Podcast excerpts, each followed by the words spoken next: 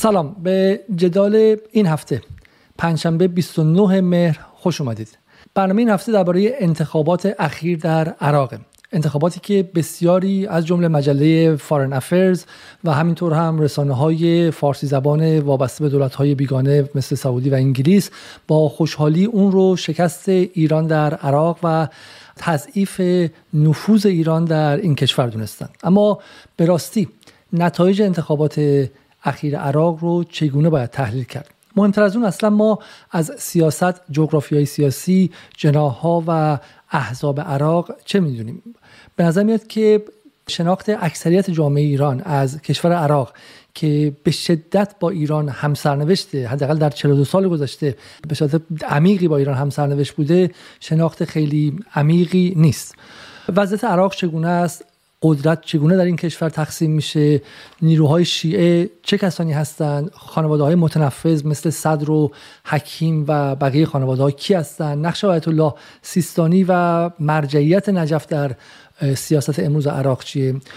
خانواده های سنی و احزاب و قبایل مهم سنی کی هستند نقش کردها چیه؟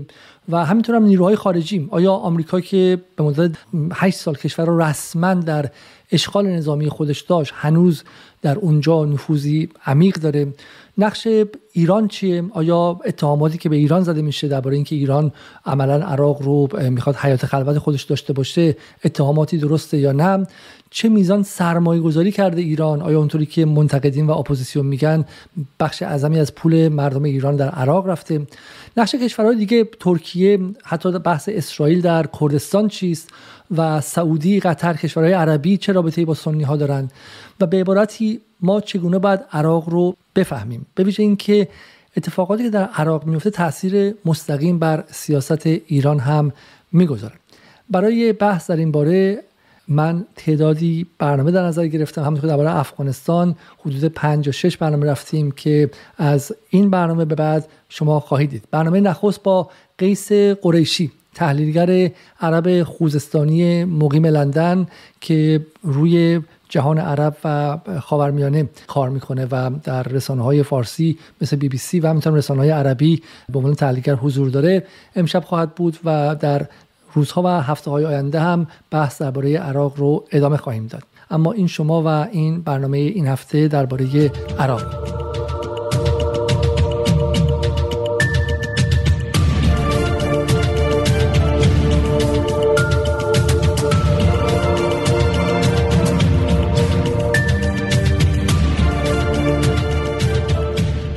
سلام جناب آقای قریشی. خیلی خیلی ممنون که دعوت من رو برای این برنامه پذیرفتید و امشب مهمان ما هستید. به عنوان نخستین سوال قبل از اینکه جلوتر بریم و برای انتخابات تحلیل نتایج عددی و به شکلی کمی عراق حرف بزنیم یک سال قبل از اینکه اینها جلوتر برن چرا اصلا عراق مهمه و چرا مخاطب باید انتخابات عراق رو دنبال کنه؟ مخاطب ایرانی که در زابل در مشهد در رشت و ساری و ارومیه داره زندگی می‌کنه چرا باید براش عراق و اتفاقات داخلش مهم باشه؟ بله عرض سلام دارم. ممنونم بابت دعوتتون. خیلی خوشحالم تو این برنامه. خیلی با کیفیت پر محتوا هستم. به عنوان عضو کوچیکی قطعا. واقعا انشالله که مفید باشه. ببینید اهمیت عراق در کل برای ایران به لحاظ تاریخی هم سرنوشتیم واقعا. توی طول تاریخ. من تو 43 سال گذشته نبوده. ما تو 2500 سال گذشته نزدیک به 2000 سالش رو یا یک ملت بودیم یا در قالب یک امپراتوری بودیم. یعنی امپراتوری اسلامی یا امپراتوری ساسانی. 1450 کیلومتر مرز مشترک و مرز فرهنگی داریم. یعنی ببینید آقای علیزاده وقتی صحبت مرز مشترک ما و عراق میشه صحبت پسر امو پسر دایی پسر خاله این ور مرز و اون ور مرز. یک تایفه یک قبیله یک نسب این ور مرز و اون ور مرز. فاصله این بعضی از خونه ها بعضی از روستاها من میگم بعضی واقعا خیلیه. یعنی به نسبت مثلا مرز عراق و سعودی که شما چند صد کیلومتر صحرا دارید و هیچ شهری آبادی وجود نداره بین ما و عراق یک مرز مشترک که 1450 کیلومتر و در طول این مرز ما خیشاوندان و اقوامی هستند که این جغرافیا توی حداقل صد و خورده سال پیش جداشون کرده توی دویست سال گذشته از لحاظ امنیتی توی دویست سال گذشته همین جغرافیا که خب قبلا عراق نبوده واقعا تحت تسلط دولت عثمانی بوده چالش های بزرگ امنیتی برا ما داشته. به هر حال ما زمان کریم خان زن به این طرف ما چالش های امنیتی داشتیم. به هر حال با اونور مرز با عراق امروزی. آخرین چالشی که داشتیم یک جنگ تحمیلی بوده علیه کشور که خب تبعاتش واقعا تا امروز من به عنوان حداقل کسی که اون موقع بچه ای بودم در اهواز اثرات جنگ به طور مستقیم شاید سه چهار سال تبدیل به بیماری شد در خودم و در خیلی از امثال من بچه هایی مثل من. و تا امروز به هر حال اون آثارش روی روح و روانمون به هر حال قابل مشاهده است. در تمام ایران حالا ما خوزستانی ها ایلامی ها مناطق کردنشین بیشتر در معرض بودن. این باعث میشه عراق برای ما از چه بعد اجتماعیش چه بعد اقتصادیش دارای بستر یا اسلامی هستیم یعنی یا دینمون یکیه و مذهبمون هم, هم با بخش بزرگی با 60 درصد از مردم عراق یکیه. حوزه نوروز رو با بخش مهمی از مردم عراق ما اشتراک داریم باشون. و این باعث میشه عراق برای ما و حتی ما برای عراق کشورهای بسیار مهمی باشه باشیم و تحولاتی که توی اون کشور و قطعا تحولاتی که در ایران رقم می‌خوره برای عراقی ها و در عراق رقم می‌خوره برای ما بسیار از اهمیت تاریخی مملو و از مسائل مثبت و اشتراکات و به هر حال مسائل منفی و در مورد ترکیه هم میشه گفت در مورد افغانستان هم میشه گفت در مورد پاکستان هم میشه گفت. آیا مثلا عراق ویژگی خاصی داره که به شکلی یک تمرکز خاصی هستش؟ ببینید همین حرفایی شما در مورد ترکیه هم هست ولی ما در ترکیه نمیریم و هشت بزنیم. ما در ترکیه حضور خاصی نداریم.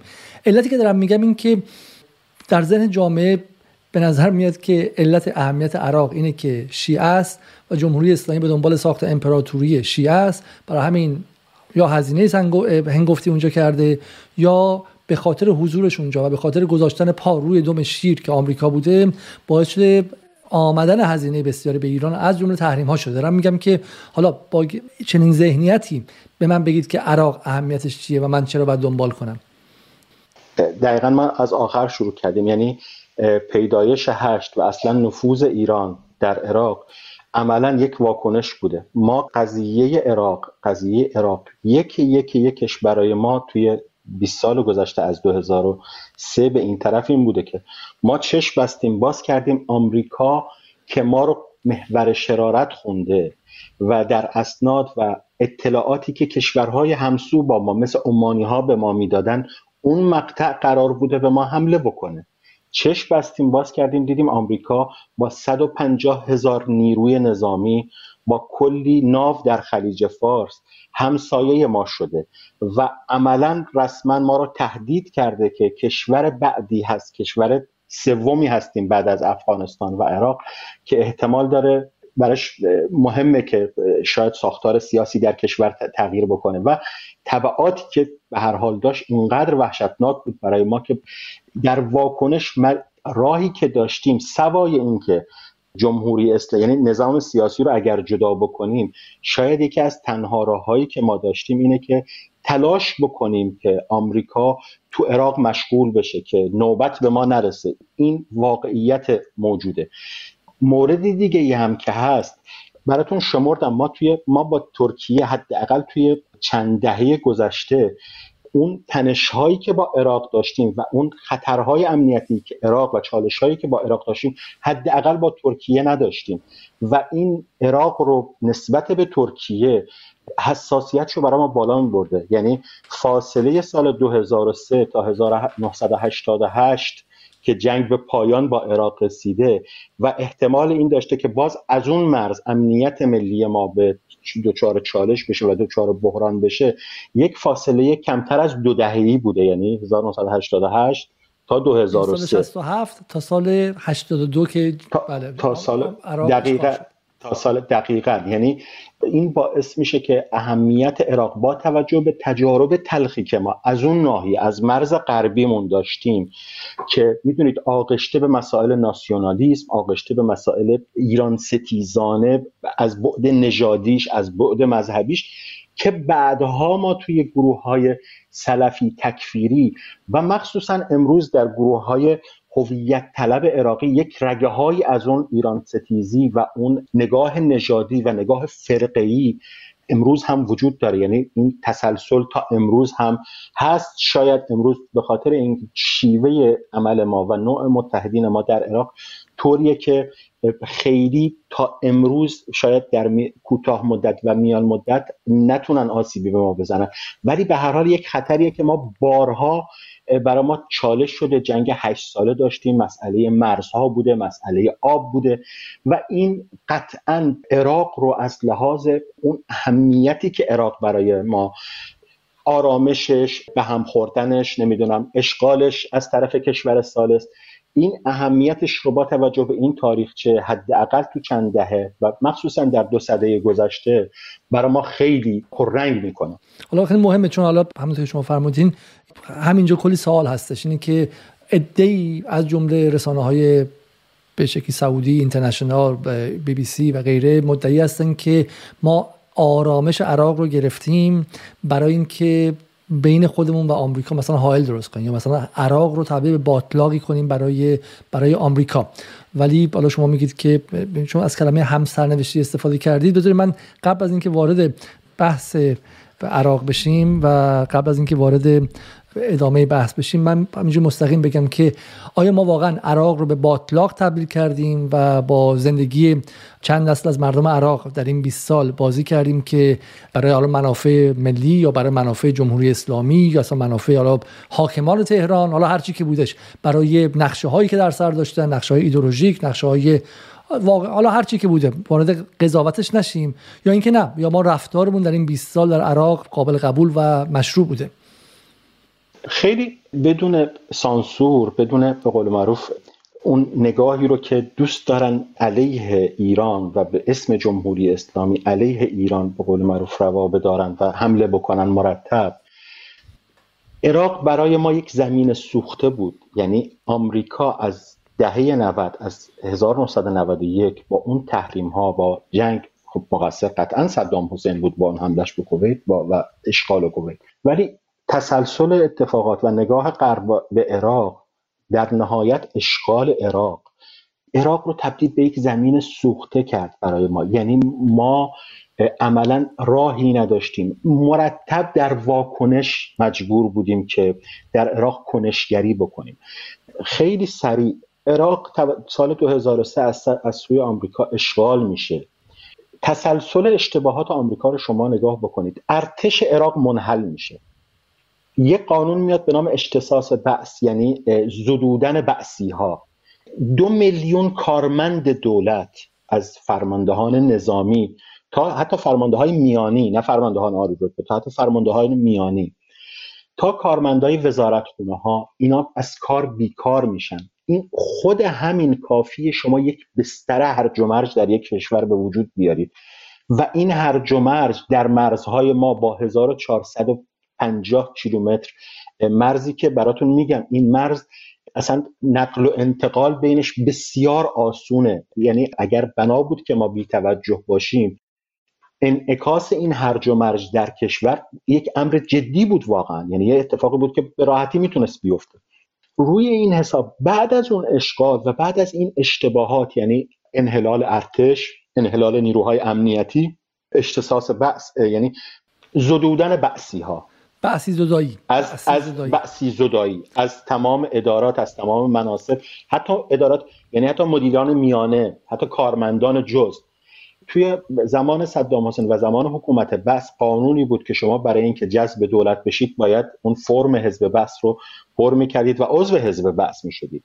بعثی بودن در عراق بخش بزرگش عقیدتی نبود واقعا. یعنی برای جذب در کارهای مشاغل دولتی اینا بود. یعنی بخش بزرگی از جامعه شاغل و کارمند دولت عراق اینا اون فرم بعثی رو پر می‌کردن و امضا می‌کردن. قانون بعثی زدایی باعث شد یک نیروی آماده برای بازپسگیری حقش یا نیرویی در جامعه به وجود بیاره. دو میلیون نفر دو میلیون خانواده یعنی دو میلیون ضرب در اگر سه هم بکنید شما ببینید چه رقمی به دست میاد از یک کشور که مثلا سی میلیون نفره. این تسلسل این اشتباهات عراق رو تبدیل به یک زمین سوخته کرد که آماده انعکاس یعنی ما باید آماده انعکاس تمام این ناآرامی ها هرج و مرج ها به درون مرزهای خودمون می بودیم بالای این که تازه یک نیروی نظامی به قول ما یک یک هیولای هفت سری که به نام آمریکا که مرتب این فالس تهدید رو برای من میفرستاده که با 18 پایگاه نظامی با حضور در تمام استانهای همجوار. یعنی شما پایگاه های انگلیسی در بسره بود فاصله پایگاه انگلیسی تا تا خرمشهر. بعضی جاها به 15 کیلومتر می‌رسید. همه این رو شما داشته باشید. تازه این بخش ما و آمریکاست. ما و نیروهای اشغالگره. در عراق سعودی ها از روز اول فعالیت سلبی داشتن. یادتون باشه سعودی ها تا سال 2015 حتی سفارت در عراق نداشتن. عملا دولت عراق رو به رسمیت نمیشناختن. تو مناسبات سیاسی با عراقی ها وارد نشدن تا سال 2014 2015 اگر اشتباه نکنم.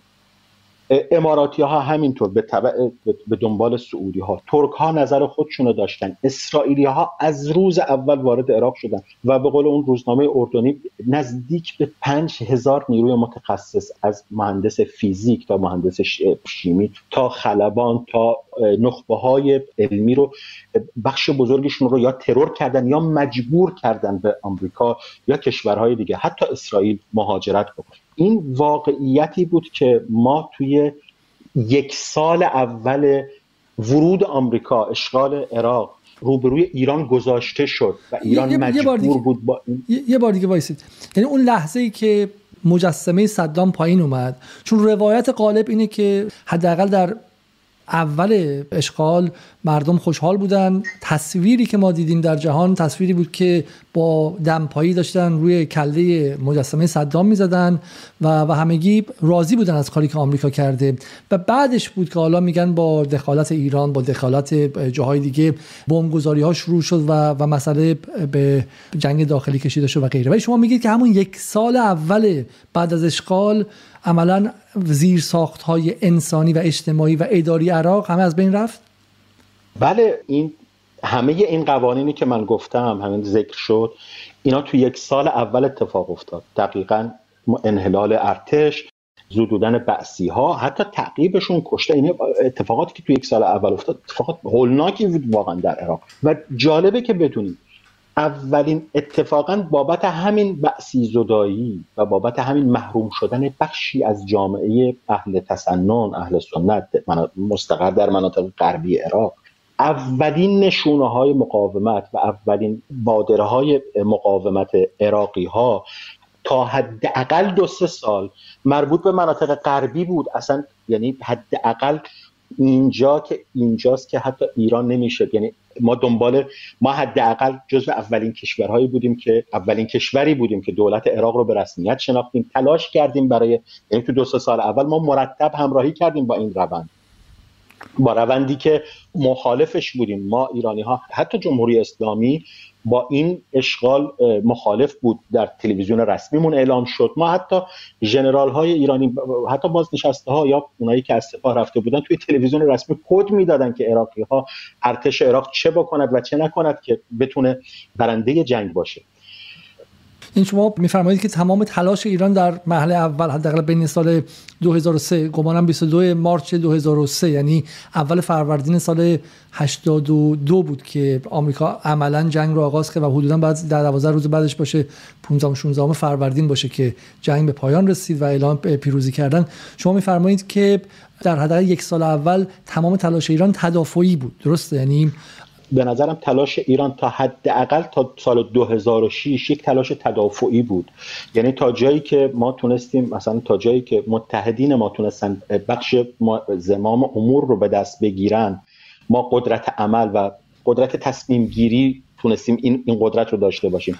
واقعیتش اینه که شرایط عراق اونقدر بحرانی بود که هر عملی رو که ما تو اون بره انجام دادیم که بعدها ببینید شکل عوض کرد. یعنی بعدها القاعده اتفاقاتی که تروریسم با حمایت کشورهای حوزه خلیج فارس یعنی شکل عوض کرد. ایولای آمریکا تبدیل می‌شد به هیولای تروریسم در عراق و باز هم ما توی همین موضع تدافعی در عراق و اینکه این منعکس نشه. بعضی از مناطق تماس با هسته های تروریسم فاصلش با مرز کشور به سی کیلومتر به سی و پنج کیلومتر می‌رسید. و خب شما مجبور بودید که برید و حضور فعالانه داشته باشید که دو بعد داره دیگه. بعد اینه که کمک بکنی به همسایت که سر پا ایسته به نفعته و بعد دیگهش اینه که اگر همسایت سر پا نباشه این منعکس میشه توی مرزهای خودت و دامن خودت رو هم می‌گیره. بسیار خوب. حالا در این سالها به ویژه بین نیروهای اطلاعاتی آمریکایی ادعا کردن که ایران و به ویژه نیروی قدس از همان ابتدا یعنی ابتدا حدود سال 2004 با مخالفان آمریکایی یعنی هر کس که مقابل سربازان آمریکایی ایستاد همکاری کرده از جمله دادن بمب های کنار جاده ای رود ساید بمب به از جمله نیروهای سنی در مثلث سنی فلوجا در استان انبار. شما چنین اتهاماتی رو قبول می‌کنید از, از طرفشون؟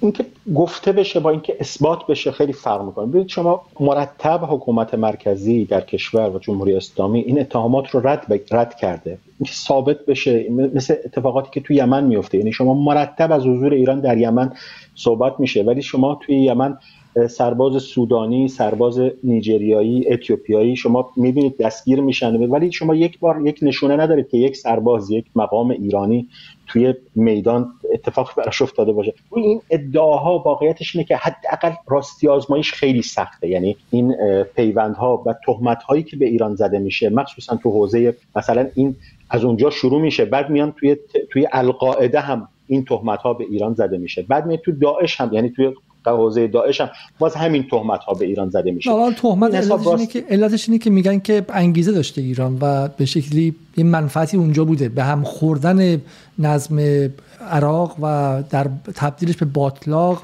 می‌تونسته برای ایران منافعی داشته باشه. ما در بین سالهای 2004 تا 2006 دو اتفاق داریم. اتفاقا یکیشون همین مقتدا صدره و جیش المهدی گمانم اولین نیروی جدی که مقابل آمریکا قیام می‌کنه و عملیات مسلحانه انجام میده. مثلا اتهاماتی هستش و, و شایعاتی هست که ایران جمهوری اسلامی و نیروی, نیروی قدس در اون سالها از جیش المهدی حمایت کرده و باهاش ارتباط تسلیحاتی داشته. درسته؟ همون دو میلیون کارمندی که بیکار شدن کافی بود برای به هرج و مرد کشوندن سه کشور نه فقط عراق. یعنی شما ببینید خیلی مهمه. بخش مهمی از این نیروها بخشی از این دو میلیون یک میلیون نیروی نظامی عراقی بوده که اینا حقوق داشتن. اینا با بابت اون کار کردن توی ارتش عراق اینا حقوق داشتن مزایا داشتن کارمند دولت حساب می شدن همون کافیه که شما یک نیرو یک نظامی مجهزی که اتفاقا دسترسی به زرادخانه های اسلحه داره دسترسی به پول داره ارتباط با کشورهایی مثل سوریه کشورهایی مثل سعودی چون به هر حال تو مناطق غربی کمک کردن. همین کافیه که شما یک بستر ناآرام و پر ریسک رو به وجود بیارید. حالا بعد اینکه ایران منفعتش هست که در کنار اهل سنت در غرب عراق بیسته یا در کنار مقتدا صد بیسته این واقعا ثانویه است. آقای قریشی سوالی که مطرح میشه اینه اینه که نه درسته همون حالا حرفی که مهمان هفته گذشته احمد زیدآبادی می‌زد این که ما باید واقعیت جهان رو بپذیریم و واقعیت جهان آمریکاست. حالا آمریکا اصلا اشتباه کرده بله اشغال نظامی مسلما خطای بزرگی اومده و کاری که در انگلیسی بهش میگن دی باسیفیکیشن یا بعثی زدایی کرده. دو میلیون نفر از کسانی که شاید هیچ علقه هم با حزب بحث نداشتن اما به ناچار در اون ساختار سیاسی زمان صدام مجبور بودن که تقید دائم و التزام دائمشون رو به نظام مقدس صدام حسین هر روز اعلام کنن رو از کار برکنار کرده و این از بین بردن استخوانبندی و شالوده اداری نظامی و ساختار حکمرانی بحث بوده کشور عراق بوده. یعنی مدیر سازمان آبی که قرار بوده که بیاد جلوی یک ترکیدگی لولرم بگیره سر کار نبوده. کلش رو از بله. بین بردم. و حالا من فقط وسط حرفتون این مثال بزنم که عقل طالبان که یک سری افراد روستایی هستن که حالا در فضاهای شبکه های اجتماعی هم تصاویری ازشون پخش میشه که کره زمین رو بلد نیستن و بلد نیستن جای افغانستان عقل حکمرانی طالبان از عقل امپراتوری آمریکا بیشتر بود. چون طالبان التماس می‌کنن که بدنه بروکراتیک تکنوکراتیک و حکمرانی مانده از زمان کرزای و اشرف غنی بمونن و مهاجرت نکنن. چون می‌دونن بدون اونها نمی‌تونن اداره آب و اداره برق و اداره مخابرات رو اداره کنن. اما آمریکایی های مدعی هرچه بود و نبود رو به اسم بحثی زدایی از کار برکنار کردن و واقع کشور رو متلاشی کردن. همه اینها قبول. اما ادعای کسی مثل احمد زیدآبادی یا دوستان اونجوری هستش که در نهایت ایران می‌تونست پا روی دم آمریکا نگذاره و از دو منظر یکی از منظر اخلاقی کشور عراق رو هول نده به پرتگاه یک جنگ داخلی و باعث کشته شدن صدها هزار نفر نشه و دوم که آمریکا رو حالا به شکست وادار نکنه. می‌تونست با آمریکا معامله کنه. آیا چنین امکانی نبود که ایران به جای اینکه حالا اون بغل یا وایسه یا اینکه به جایشون مهدی و بقیه نیروهایی که بهش گوش می‌کردن کمک نظامی کنه که حالا آتش رو شعله ورتر کنن و آمریکا رو بیچاره تر کنن کمک کنه با آمریکا اون موقع؟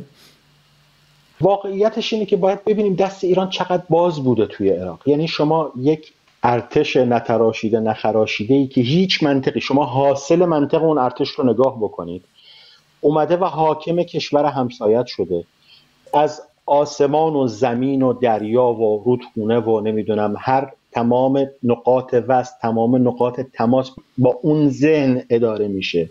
و شما نگاه بکنید چقدر فضا برای کشوری مثل ایران و برای نظام جمهوری اسلامی مهیا خواهد بود برای بازی. یعنی اینو هم نباید فراموش بکنیم که شما همون عقلی که امروز تمام تحلیلگراش تمام هاش دارن میان میگن و تمام سیاستمدارهاش بله ما اشتباه کردیم بله ما فاجعه به بار آوردیم بله ما فهمیدیم که این راه راه درستی نیست. حاکم مطلق این سرزمین بوده حاکم مطلق این سرزمین بوده. و حتی پهبادی نمی‌تونه از آسمان عراق تا همین امروز رد بشه بدون اجازه آمریکایی ها و بدون علم آمریکایی ها یعنی حتی اگر خود عراقی ها یه پهباد نمی‌دونم عکس بردار به خاطر نمی‌دونم نقشه برداری بخوان پرواز بدن آمریکایی ها باید اجازه بده. این واقعیت واقعیت عراق تا امروز. حالا شما اون چند سال اول دوره اشغال رو نگاه بکنید.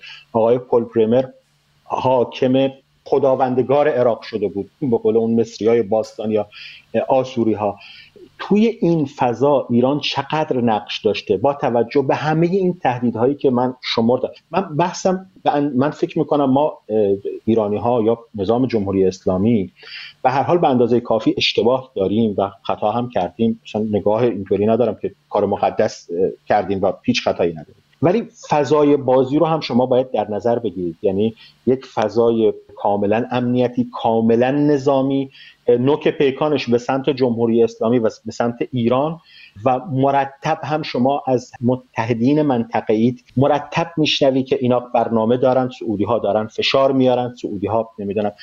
دیگه تو اون فضا شاید به نظر من میاد اگر اشتباهی هم باشه قابل توجیهه. هرچند به هر حال باید رفت بحث اشتباه سوال خیلی واضحه. هسته اصلی بحث اینه که انتخابات اخیر ایران شکست خورده. مقتدا صدر با حالا شما باید بر من توضیح بدید. مقتدا صدر با تشدید شعارهای استقلال طلبانه ناسیونالیستی که معنای زمینیش میشه به شکلی به جور حمله به ایران بوده تونسته رأی اول بیاره. و امکان اینکه حالا فراکسیون اکثریت تشکیل بده. و خیلی میگن که این سرمایه گذاری به 17 ساله ایران در عراق رو به خطر انداخته. اولین سوال اصلا اینه که آیا چنین چیزی درسته در نتایج انتخابات؟ بعدش مطرح میشه که علت این قضیه اینه که بخشی از عراق از ایران خاطر خوب ندارن. خب علتش این میشه که مثلا چه می‌دونم اینا ایران رو مقصر اتفاقات 20 سال گذشته می‌دونن برای همین من از این منظر می‌خوام وارد شم. بحث ما بحث به شکلی حالا داخل بی بی سی و داخل این ور نیستش. اینه که واقعا می‌خوام بدونیم که توی 17 سال گذشته جمهوری اسلامی یک اولا در عراق چه کرده؟ دو چقدر از این کار مشروع بوده؟ یعنی ما تاریخ رو با فقط امروز و فردا ببینیم. 100 سال دیگه اگر ملت عراق برگردن به ما بگن که شما هم نقشی داشتی در مرگ یک میلیون عراقی آیا ما می‌تونیم از خودمون دفاع کنیم از حیثیت تاریخی و ملیمون دفاع کنیم؟ دو و سه از نظر منافع ملی کاری که کردیم درست بوده نبوده؟ پس بزنیم به این شکل شروع کنیم. بیایم به روز الان به, به شکلی 29 مهر ماه. نتایج انتخابات عراق شما چجوری تحلیل می‌کنید؟ به نظرتون این حرفایی که می‌زنن در مورد شکست و از بین رفتن نفوذ ایران و بالا تیتری که خود شما در بی بی سی هفته گذشته در صفحه دو بودید آیا افول ایران در عراق قبول دارین حرفو؟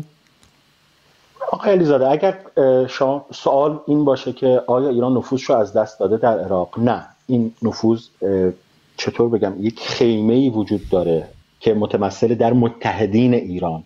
توان سیاسیشون توان اقتصادیشون قدرتشون توی ارکان دولت عراق و بخش امنیتیش و برای پیوستگی هایی که وجود داره مخصوصا تو حوزه مذهب و تو حوزه شیعه.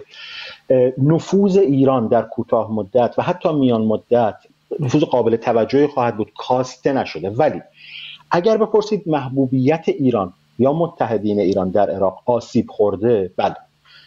به شدت آسیب خورده. و این می‌تونه در دراز مدت همون خطری باشه که یعنی بحران مشروعیت برای متحدین ایران در عراق و اون بحران مقبولیت در دراز مدت واقعا می‌تونه انعکاس بدی روی روابط ما با عراق داشته باشه. در, در حدی که الان مثلا رسانه های سعودی میگن این قضیه جدی بوده اولا که نتیجه انتخابات چی بوده؟ یعنی شما آیا اینکه اعلام می‌کنن که صدر به صورت خارق العاده و خیره کننده ای برنده انتخابات شد آیا درسته یا دارن بزرگنمایی می‌کنن؟ واقعیتش اینه که نه این این بزرگ نماییه من الان خدمتون عرض می‌کنم. ببینید قانون انتخابات جدید عراق آقای صدر و جریان صدر تیار صدر این از این قانون به خوبی استفاده کرد. اگر این نتایج اگر این نتایج نتایج قطعی باشه و حتی دادگاه عالی عراق این رو تایید بکنه بعد از اینکه به شکایت ها و به اون نگرانی های جدی اطیاف سیاسی که اتفاقا فقط بحث متحدین ایران نیست. یعنی حتی مستقلین حتی تشرینی ها یعنی کسایی که انقلابی بودن و کل نظام رو قبول جریانی که در آبان 98 در بله. خیابان های عراق دیدیم. در خیابان های عراق دیدیم بله. حتی اونها, اونها هم به نسبت به این نتایج معترضن و فکر می‌کنن که تقلب صورت گرفته. اگر این نتایج قطعی بشه وقتی وارد دیتیل میشیم نگاه متوجه میشیم که ببینید جریان سطر کل این هفتاد سه رای با نزدیک به 600 هزار رای آورده شده. در صورتی که جریان مالکی جریان نوری المالکی یا دولت القانون نزدیک به 900 هزار رای آورده. تقسیم بندی در استانها و در شهرها و شهرستانها طوری بوده که اون 600 هزار رای آقای صد خیلی کیفی ازش استفاده شده. ولی چون مثلا بخش بزرگی از این آرا در استان بغداد بوده و استان بغداد میزان قابل توجهی از سندلی های پارلمان رو تا اون استان و اون به قول معروف منطقه تشکیل میده. آقای امار حکیم یعنی شما نسبت آراء رو وقتی با نسبت کرسی ها میسنجید جر اتفاقا دولت القانون 900 هزار رأی آورده در این انتخابات. آقای امار حکیم و آقای عبادی چیزی حدود 400 هزار رأی آوردن. ولی این قانون جدید باعث, بش... باعث شده حاصل 400 هزار رأی آقای حکیم و آقای عبادی بشه 4 کرسی و حاصل 600 هزار رأی آقای صدر و جریان صدر بشه 73 کرسی. یعنی توی این وقتی وارد دیتیل میشیم و جزئیات رو می‌بینیم پس, پس, به عبارتی واقع حالا میشه گفت مثل انتخاباتی مثل آمریکا و غیره که یعنی پاپولار ووت یا رأی عام ربطی نداره به تعداد کرسی هایی که در کرسی های ایالتی که می‌گیرید. برای همین شما میگید که برنده شدن صدر مال تغییر قانونه و لزوما ربطی به این نداره که محبوبیتش خیلی زیادتر شد. قبل از اینکه جلو بریم برای مخاطبان عادی که الان فرق مالکی و حکیم و غیره نمی‌دونن به من خیلی سریع بگید که اصلا قدرت در عراق چجوری تقسیم میشه. چون گمانم بر اساس قانون اساسی نوشته شده بعد از اشغال و این چگونه است؟ آیا مثلا مثل قانون اساسی لبنان که شیعیان مثلا یه بخشی دارن سنی یه بخشی دارن کردها یه بخشی دارن چگونه قانون اساسی قدرت رو تقسیم می‌کنه در این کشور. ببینید یکی از همون سلسله فجایعی که آمریکا در عراق باعث شد و من توی پارت اول صحبت از قلم انداختم همین سیستم تقسیم قدرت در عراق. یعنی تقسیم قدرت بر اساس ارق و نژاد و مذهب. یعنی شما یه سگانه دارید شیعه سنی و کردها. و بر اساس یک چیزی شبیه ببینید من خیلی آمیانه بخوام بگم شبیه به یک شرکت سهامی خاص شده که تحت هر شرایطی منفعت باید بین مؤثرین و رهبران این اقلیت های یا مذهبی یا قومی تقسیم بشه. و همین خودش باعث شده که شما یک گردونه و یک چرخه فساد و ناکارآمدی از 2003 تا امروز پیش بیاد. به خاطر اینکه شما باید رئیس جمهور رئیس مجلس یعنی اون رؤسای سگانه رئیس جمهور رئیس مجلس و نخست وزیر رو با این ترکیب با این با این قوانینی که وضع شده باید مشترکاً انتخاب باید به یک اجماع برسید. توی این اجماع توی تمام از 2003 تا الان همه منتفع بودن. یعنی یکی از نقدهایی که با آقای مقتدا سطح هست از سال 2006 تا الان بخش اصلی قدرت و حکومت و دولت در عراق رو داشته و از وزارت نفت تا وزارت های وزارت های پول‌ساز و کلیدی دست نماینده های آقای صدر بوده. در عین حال نقش اپوزیسیون رو هم بازی کرده و هر دو سالی یک بار یک تجمع خیابانی و یک لشکرکشی خیابانی به پا کرده که بتونه این توازن رو به وجود بیاره. خیلی کوتاه بگم. ببینید آقای علیزاده مرزهای مصنوعی که به وجود اومد دولت ملت ها تجربه ای نداشتن و تو تمام این مرزهای مصنوعی که به وجود اومد این چالش ها شما عراق رو نگاه بکنید. ارزم به حضورتون لبنان رو نگاه بکنید.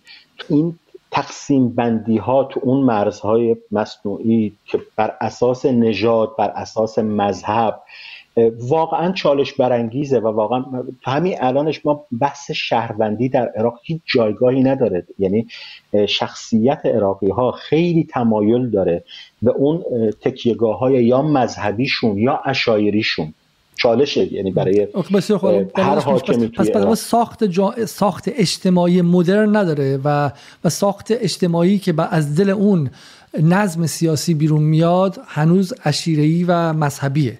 برای همینه یا اینکه بخش آره یا بخش سومش اون نگاه ناسیونالیستی عرب و غیر عربه. یعنی اگر اشیعی نباشه و اگر مذهبی نباشه این دفعه عرب و غیر عربه. یعنی این تقسیم بندی ها متاسفانه توی عراق وجود خب. داره. خب. تو لبنان هم وجود داره. خب حالا بازم من متوجه شدم الان الان ساختار موجود حالا با همه اشتباهات آمریکایی و غیره الان ساختار موجود چی؟ آیا رئیس جمهور باید مثلا ضرورتا کرد باشه؟ عرفی این قانون نیست یعنی این بخشی از قانون عراق نیست که رئیس جمهور یا نخست وزیر یا رئیس مجلس. ولی عرفی یک تفاهم عرفی بین همه و عملا توی این 18 سال اجرا شده و با همین سیستم هم دارن پیش میرن عملا. و, و رئیس جمهور هم تشریفاتیه درسته؟ عملا قدرتی نداره. بله عملا قدرتی نداره. هرچند آقای برهم صالح به هر حال بخشی از جریان های سیاسی فکر می‌کنن آقای برهم صالح سوء استفاده کرده توی اون جریان تشرین و رفت رفتن آقای عادل عبدالمهدی و کرسی نشستن آقای کاظمی الکاظمی. حالا این اسما رو لطفا نگین چون من می‌خوام برای همین می‌خوام می‌خوام مخاطب گیج نشه. خب بسیار خب بس این رئیس جمهوره نخست وزیر که همه کاره محسوب میشه فرد اصلی اجرایی قدرت اجرایی بله. قدرت اجرایی. خب این فرد شیعه است و و رئیس مجلس سنیه درسته؟ بله دقیقا. خب بسیار رئیس مجلس سنی اون بر اساس قدرت اجرایی رو تقریبا بر اساس اون اکثریت سکانی اکثریت شیعی در عراق. حالا حالا این اتفاقی که داره میفته الان این نخست وزیر شیعی که میاد بیرون و خیلی مهمه اولا اینکه بالا خیلی میگن که به خاطر اینکه این قدرت و شیعه ها گرفتن. حالا اصلا شما بگو که حقشون بود. بگو که از نظر تاریخی اینا سرکوب شده بودن صدام نمیذاش که اینا یک دونه چه می‌دونم 40 برن دست قطع می‌کرد پا قطع می همه اینا قبول. ولی ادعا میشه از زمانی که شیعیان به این قدرت عظیم رسیدن و ببینید نوری المالکی که به ایران هم خیلی نزدیک بود در سال 2007 2008 اون حجم از قدرت رو گرفت و شیعیان یک کتازی کردن و جبران کردن اگر اونها کشور سنی کرده بودن در زمان صدام اینا هم کشور رو شیعه کردن باعث شد که مثلا از دلش داعش در بیاد. باعث شد که سنی ها احساس قربت احساس اقلیت بودن و احساس اجحاف خیلی زیادی کنن و حالا غیر از اینکه برای حداقل 60 سال 70 سال اینها آقا بودن و سرور و سادات بودن برای خودشون حق و حقوقی قائل بودن و این باعث شد که 60 70 سال. بسیار. باعث شد که اینها قیام کنن و از توش داعش در بیاد. این بالا من اینجا می‌خوام بپرسم می‌خوام بپرسم که الان این نخست وزیری که قرار در بیاد یا نخست وزیری قبلا بوده آیا فقط بر اساس تصمیم گروه های مختلف شیعه و ائتلاف و دعواشون با هم به وجود میاد یا اینکه نه شیعه شیعیان میرن با کردها و با سنی ها هم ائتلاف می‌کنن با اونها هم نظرسنجی می‌کنن از اونها امتیازگیری می‌کنن. می‌خوام بدونم که اصلا محاسبه ای که تو مجلس اتفاق میفته محصول یک مجموعه سازوکارهای سیاسی پیچیده است یا اینکه نه؟ همین سازوکارهای قبیله اشیره نه سنت سنت بعد از سال 2003 و از 2006 مخصوصا به بعد سنت این بود که بیت شیعی به قول عراقی ها اون ارکان شیعه بشینن با هم تفاهم بکنن. خروجی این تفاهم نشست و تفاهم رو کردها در عراق به رسمیت می‌شناسن و توی اهل سنت هم این به رسمیت شناخته بشه. یعنی اون آراء اهل سنت و آراء کردها در عراق به نتیجه مذاکرات بیت شیعی و ارکان رهبران شیعه. روی هر کس تفاهم کردن اونا هم رأی میدن. آقای مقتدا صدر از سال 2018 از انتخابات 2018 تلاش کرد تا این سنت رو به هم بزنه و دنبال یعنی می‌خواد از اون قالب اجماعی درش بیاره اکثریت و اقلیتی شکل بده. این تلاشش متاسفانه یا خوشبختانه متاسفانه من کل این سیستم سیستمی که چالش برانگیزه به هر برای عراق قطعا ما ایدئالمون انتخابات ریاست جمهوری بود. و خب اگر این محقق می‌شد مخصوصا از سال 2003 به بعد ایدئالمون یعنی شما به چون به عنوان جمهوری اسلامی الان دارین صحبت می‌کنید به عنوان شهروند عراقی صحبت می‌کنید به عنوان یک ایدئالمون یعنی چی؟ به عنوان یک شیعه پان در واقع پان شیعه حرف می‌زنید متوجه نمیشم ایدئالمون یعنی بله. چی. عرض می‌کنم خدمتتون. کشور ایران نظام سیاسی مستقل در ایران و متحدینش در عراق. ایدئالشون نظام ریاستی بود. چون با نظام ریاستی حداقل می‌دونستن که نفوذ 60 درصدی توی جامعه رأی اون کشور دارن. ولی خب برای تقسیم قدرت و برای اینکه کردها با توجه به سابقه ای که داشتن و اون فشارهایی که معمولا از دولت مرکزی بهشون وارد می‌شد و اهل سنت برای اینکه حذف نشن این نظام به هر حال یک نظامی بود که هرچند به نظرم مشکل داره واقعا ولی به سرانجام رسید.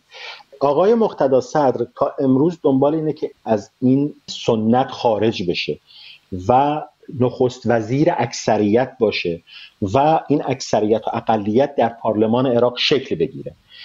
با توجه به آراء و اون داده هایی که داده هایی که وجود داره این کار برای آقای مقتدا صدر حداقلش تا این لحظه هیچ داده ای نیست که بتونه به سرانجام برسه. به خاطر اینکه خودش رو متاسفانه خودش رو و مخصوصا این طیف صدری خیلی در تقابل با ایران تعریف می‌کنن باعث میشه که خیلی کردها و حتی بخش مهمی از اهل سنت در عراق و سیاسیون اهل سنت در عراق تمایل برای درگیری با جمهوری اسلامی و درگیری با متحدین جمهوری اسلامی نداشته باشند. روی این حساب از این منظر. اگر با همین فرمون تقابل با ایران و اون شعارهای هویت هویت محور عربیست نمی‌دونم پیش بره من فکر می‌کنم شانسش کمتره. هرچند تو نتایج تو نتایج انتخابات آقای مالکی من فکر می‌کنم ادعاش هم صحیحه.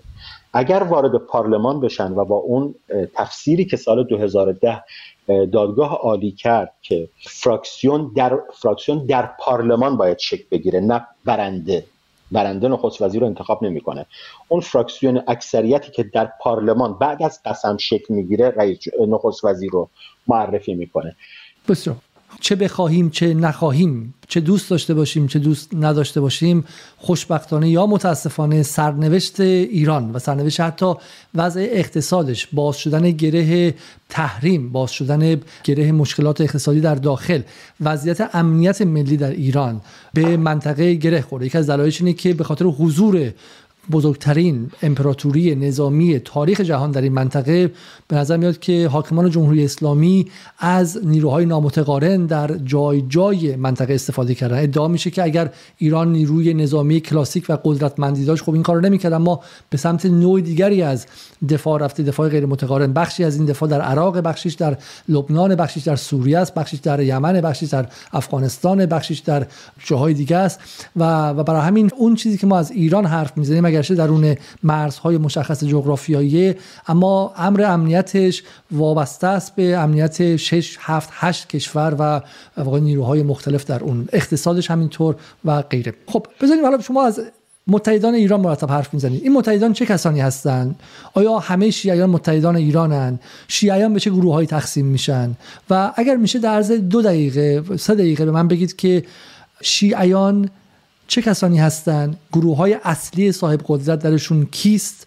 و اصلا اسم ببرید اونها رو و به مخاطب بگید که این جمعیت 60 درصدی شیعه سرپل هاشون چه کسانی هستن؟ آیا رؤسای قبایلن؟ آیا مراجع هستن؟ آیا اینها به مذاهب مختلف شیعه تقسیم میشن؟ ما چگونه شیعه عراق رو تقسیم بندی و فهم کنیم؟ آقای علیزاده واقعا مرکبه یعنی یک ترکیبی از همه اینا. ما توی اون بخش رهبری سیاسی مذهبی مجلس اعلا که آیت الله حکیم شهید حکیم مؤسسش بود. به هر حال جزو جزو احزاب مرجع در در شیعیان به حساب میاد. جریان صدر که به هر حال دو تا شهید محمد باقر صدر و شهید محمد محمد صدر پدر سید مقتدا صدر برگرفته از تفکر اینهاست. باز هم نقش بزرگی رو و به هر حال تونسته تحمیل بکنه ارادش رو بر صفحه و صحنه سیاست در عراق. بدر هم که منشعب شد از همون مجلس اعلا نقش فعالی داره و حداقل مجلس اعلا چی بودش؟ مجلسی بود که در ایران تأسیس شد. در همون دوران معارضه که به حال صدام حسین یک جنگ عجیب غریبی رو با شیعیان و بخشی بخشی رو که منتصب می‌دونست از لحاظ خانوادگی به ایران. می‌دونید یک کلمه رو همین امروز آقای مقتدست به نام تبعیه استفاده می‌کنه که اینا در عرف زمان بین زمان اون نزاعهایی که ایرانی ها و عثمانی ها در عراق داشتن بخش مربوط به ایران اون بخشی از عراق جنوب عراق که مردمش زندگی می‌کردن و تمایل داشتن به ایران و اتفاقا تو اون جنگ ها و اون مناقشه ها معمولا در کنار ایران می ایستادن اونا تبعیه تبع عثمانی ها می‌گفتن و صدام حسین با همین کلید واژه هفتاد هزار ایرانی هفتاد هزار عراقی رو در است که منتصب بودن به خانواده های ایرانی اخراج کرد. از عراق اخراج کرد و اینا به سمت ایران اومدن. مجلس اعلا در در دوران به قول معروف معارضه در دوران اون مبارزه با دولت بعث به وجود اومد در ایران به وجود اومد و آیت الله محمد باقر حکیم مؤسسش بود و نقش اساسی رو داشت.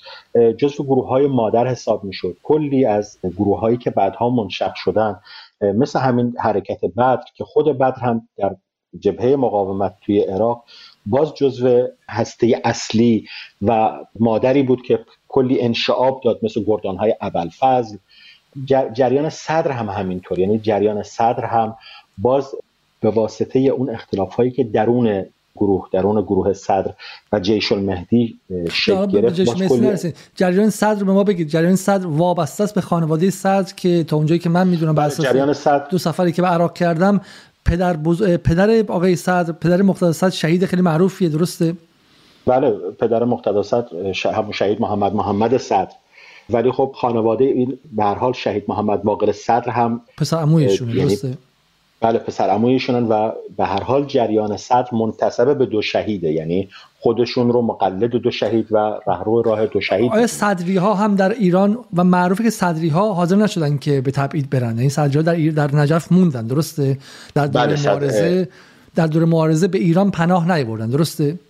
به ایران پناه نیاوردن و منقول هست که آیت الله محمد باقر صدر وقتی که قصد مهاجرت داشته به مشابه مشورت آیت الله خمینی امام خمینی میمونه در نجف و خارج نمیشه و به تبع اون خیلی هم همین روش رو ادامه میده. چون حالا همین کامنت هایم که دارن می‌ذارن تعدادی از این طرفداران به شکلی تا حد زیادی دوگماتیک و جزمی نظام جمهوری اسلامی در مورد همین مقتدا صدر هم طوری حرف می‌زنن که انگار مثلا یه بچه ده سال است که ازش به عنوان خائنی که با آمریکا فروش رفته و اینها. ولی حداقل در بین جامعه عراق مقتدا صدر فردی محسوب میشه که به خانواده وابسته است که از مقاومت میاد. حالا ممکنه که الان با منافع ایران خود ایشون هم نباشه ولی خود خانوادهش شهید داشته. در دوره‌ای که صدام همه رو سر می‌برید و کله می‌برید این خانواده در اونجا مونده. برای همین در دل مردم اونجا یک ریشه واقعی و ارگانیک داره صدر. درسته؟ بله نفوذ قابل توجهی مخصوصا توی جوانها. به هر حال یک محلی بسیار بزرگی در عراق به عنوان محله صدر معروف داره و خودش یک بستر رأی خیلی فرا عجیب غریبیه برای مقتدا سخت توی تمام انتخابات ها ببینید من خودم شخصا به عنوان کسی که با یک ایرانی در است منتقد این حرکت آقای صدر به سمت رادیکالیزم نژادی به سمت به هر حال تقابل با ایران یا ارزم به حضورتون تا حدودی تمامیت خواهی در عراق هستم. ولی نادیده گرفتن آقای صدر رو هم به نظرم کماسیبتر رفتار آقای صدر نمی‌دونم. یعنی نه نه حالا برای برای این کسانی که نگاه می‌کنن بخاطر بخشیشون متاسفانه در ایران ما فقط با یک افراط روبرو نیستیم. با افراط های مختلفی. یک افراط جنس بیننده ها و به شکلی به افراط براندازانی که ایران اینترنشنال می‌بینن. یک افراط هم همین کسانی که چه می‌دونم الان مثلا همین جوانان منتسب به حزب اللهی که با حتی احتمالا در زندگیشون شاید یک صفحه در مورد عراق نخونده باشن. خب اما مثلا به خودشون اجازه میدن که درباره صد تا ذیل سیاست عراق اظهار نظر کنن. و حرفایی بزنن که اگر یکیشون ترجمه بشه بعد باعث افزایش شکاف بین مردم ایران و مردم عراق میشه. رفتارهای تقریبا اشمعزاز برانگیزشون رو ما در اربعی می‌بینیم دیگه. یعنی اگر آقای خامنه ای نبود که من کنه از اینکه پسترشون رو به در و دیوار یک کشور غریبه نزنن که در نهایت استقلال ملی داره تمام اینها جماعتی بودن که تمام کشور عراق رو از پستر خامنه ای پر می‌کردن. همون کسانی که شما دیدید که پرچم ایران و پستر آیت الله خمینی آیت الله خامنه ای رو در وسط میدونهای نجف و کربلا می‌زدن و باعث شد که در جنبش تشرین اولین کاری که جوانان عراق کنن پایین کشیدن اون پسترها بود. و و درکشون درک جزمی و دگماتیکی گمان می‌کنن که در اونجا لشکرکشی کردن و اونجا زمین خودشونه و این باعث افزایش گسلهای ملیگرایانه در عراق میشه. حالا من به علت میگم اینکه تعدادشون در این کامنت های یوتیوب هم این کامنت های عجیب غریبشون گذاشتن دارم میگم. برای اونها توضیح بدید که مقتدا صدر از کجا میاد؟ ریشش از کجاست؟ قبل از اینکه اصلا ما تصمیم بگیریم که این آدم به درد ایران می‌خوره نمی‌خوره این آدم کی در سپهر سیاسی عراق کی ظاهر شد مقتدا صدر؟ ببینید آقای صد به هر حال منتصب به یک خانواده که از اوائل اون دوران تقیانگری صدام روبروی صدام ایستادند هزینه واقعا دادند. و آقای آیت الله محمد باقر صد و خواهر ایشون به هر حال به بدترین شیوه ترور شدن کشته شدن و حتی اثری از اجسادشون هم پیدا نکرد کسی. بعد از اشغالگری آمریکا هم آقای مقتدا صدر واقعا یکی از اون اوائلی بود و یکی از اشخاصی بود که اتفاقا به خاطر مقاومتش با اشغالگری آمریکا خیلی مورد شماتت حتی متحدین امروز ما قرار گرفت.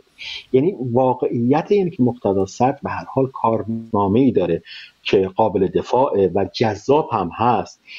حتی در ادبیاتش سعی کرده در چند سال گذشته ادبیات فراگیرتری باشه. کاری که متحدین جمهوری اسلامی در عراق نکردن و این باعث شده که دایره طرفداراشون هی تنگتر و تنگتر بشه آقای صد خودش رو به هر حال به عنوان یک یک رهبر عراقی یک رهبری که دنبال تمامیت ارزی دنبال استقلال سیاسی دنبال استقلال اقتصادی است معرفی کرده. و خب نادیده گرفتنش به نظرم و حمله بهش همون قدر که ببینید ما متاسفانه تو جریان صدر هم همینو داریم.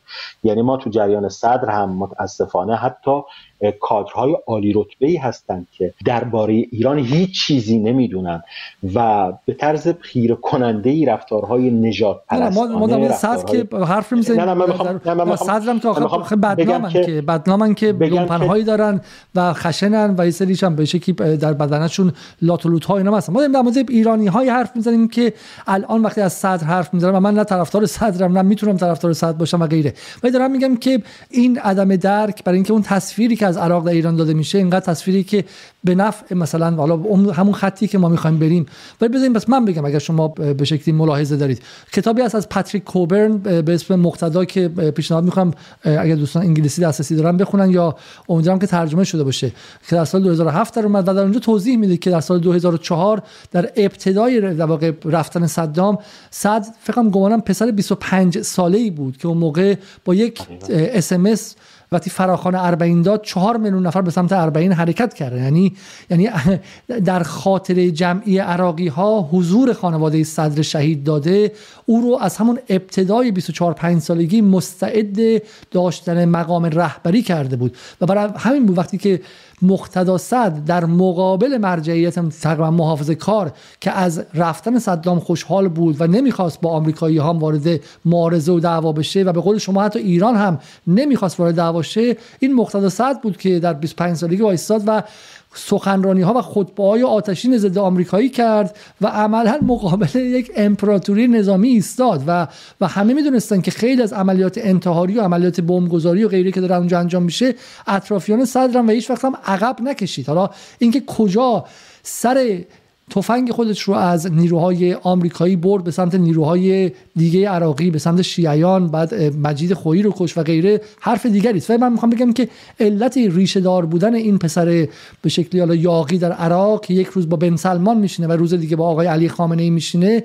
اینه در عراق که در 2003 2004 که آمریکایی اشغال کردن احتمالا اولین فرد متنفذ کشور عراق بود که مقابل اشغالگری اجنبی در اونجا بلند شد. درست میگم یا خیر؟ کاملا. درسته. بله در جایی که همه تقریبا یک رویکرد همکاری مخصوصا عراقی ها شیعیان در عراق روی کردی داشتن که باید با آمریکایی ها همکاری کرد و خیلی نباید درگیر شد. آقای مقتدا صدر خیلی ایستاد محکم هم ایستاد و روبرو اشغالگری و به هر حال آمریکایی ها رو خیلی اذیت کرد و این واقعیت آقای مقتدا صدر. اینکه بعدها چه اتفاقاتی افتاد ببینید آقای صدر هم من فکر می‌کنم ببینید یکی از گله هایی که آقای صدر یا صدری ها صدری های اصلی در است که علاقمند هستن به ایران چون بخشی از صدری ها می‌دونید مثلا تو کادرهای نظامیشون همون فدایی و صدام اومدن و به هر حال اون رگه های ایران ستیزانشون رو دارن. ولی صدری های اصیل گله که می‌کنن اینه که ایران به هر, انش... به هر کسی که خواست از صدر و جریان صدر و جر... جیش المهدی انشعاب بگیره انشعاب داد حمایت کرد و به قول معروف کمک کرد. و این رو مخالف منافع ببینید نمونه های زیادی هست که مثلا آقای قیس خزعلی و خیلی از فرمانده ها آقای قیس خزعلی قام مقام جیش مهدی بود. به هر حال وقتی با سطح اختلاف پیدا کرد و خارج شد ایران حمایت از قیس خزعلی کسی که الان جای ابو مهندس نشسته و مهمترین متحد ایرانه درسته؟ رئیس کتاب حزب الله. نه کتاب اهل حق. کتاب اهل حق بله. بله. قیس خزعلی مؤسس کتاب اهل حق هست و یکی از متحدین بسیار تاثیرگذار در عراق بوده و هست و به هر حال رابطه خوبی با آقای صدر نداره به خاطر اون انشعابش یا خروجش از جیش المهدی. ولی ایرانی ها هم همیشه این گله رو می‌کنن که به نسبتی که آقای صدر از ما دور شد ما مجبور شدیم که دیگران رو حمایت بکنیم. یعنی این هم این هم واقعیتیه که نسبت به حالا من خیلی دوست داشتم که دوست داشتم که امروز در واقع به این گفتگو گفتگویی باشه که یک نقشه کلی از عراق و جغرافی سیاسی عراق به مخاطب داده شه. حالا متاسفانه اتفاق نیفتاد و می‌گذاریم برای برنامه بعدی ولی برای حالا پایان بندی پس ما بریم جایی که حالا به شکلی به نظر میاد که شما درش راحت تر هستین. بریم در مورد اینکه حالا ایران چه گروههایی بهش نزدیکن. بذارید من, من خلاصه کنم این رو که به نظر میاد که در بین نیروهای شیعه خانواده متنفذی که شما اسپردید خانواده حکیم خانواده صد و غیره چیزی به اسم هشت هم به وجود اومد. درسته؟ و الان به نظر میاد که بخشی از دعوا بر سر هشته. آمریکایی ها به دنبال از بین بردن هشت بودن و اولین توییت آقای مقتدا صدر هم پس از پیروزی انتخاباتیش این بود که به دنبال انحلال هشت به نظر میاد یا کنترل هشته. به من خیلی خلاصه بگید که داستان هشت چیه و واقع نقش هشت چیه. ادعی معتقدن که هشت چیزی مثل حزب الله لبنان از بالا پایین سطح تا زیلش متعلق باید به ایران باشه بعد زیر نظر نیروی قدس کار کنه. ایده دیگه معتقدن که نه هشت یک نیرو مقاومتی بود که زمان مقابله با داعش به وجود اومد. الان دیگه داعشی وجود نداره و الان لزومی برای ادامه هشت نیستش. و بعد خود هشت هم به نظر که یک نیروی ساده نیستش. یه مقدار از هشت برای ما بگید و بگید که کی به وجود اومد با چه فلسفه‌ای به وجود اومد آیا برای افزایش نفوذ ایران بود یا واقعا واسه مقاومت علیه داعش بود؟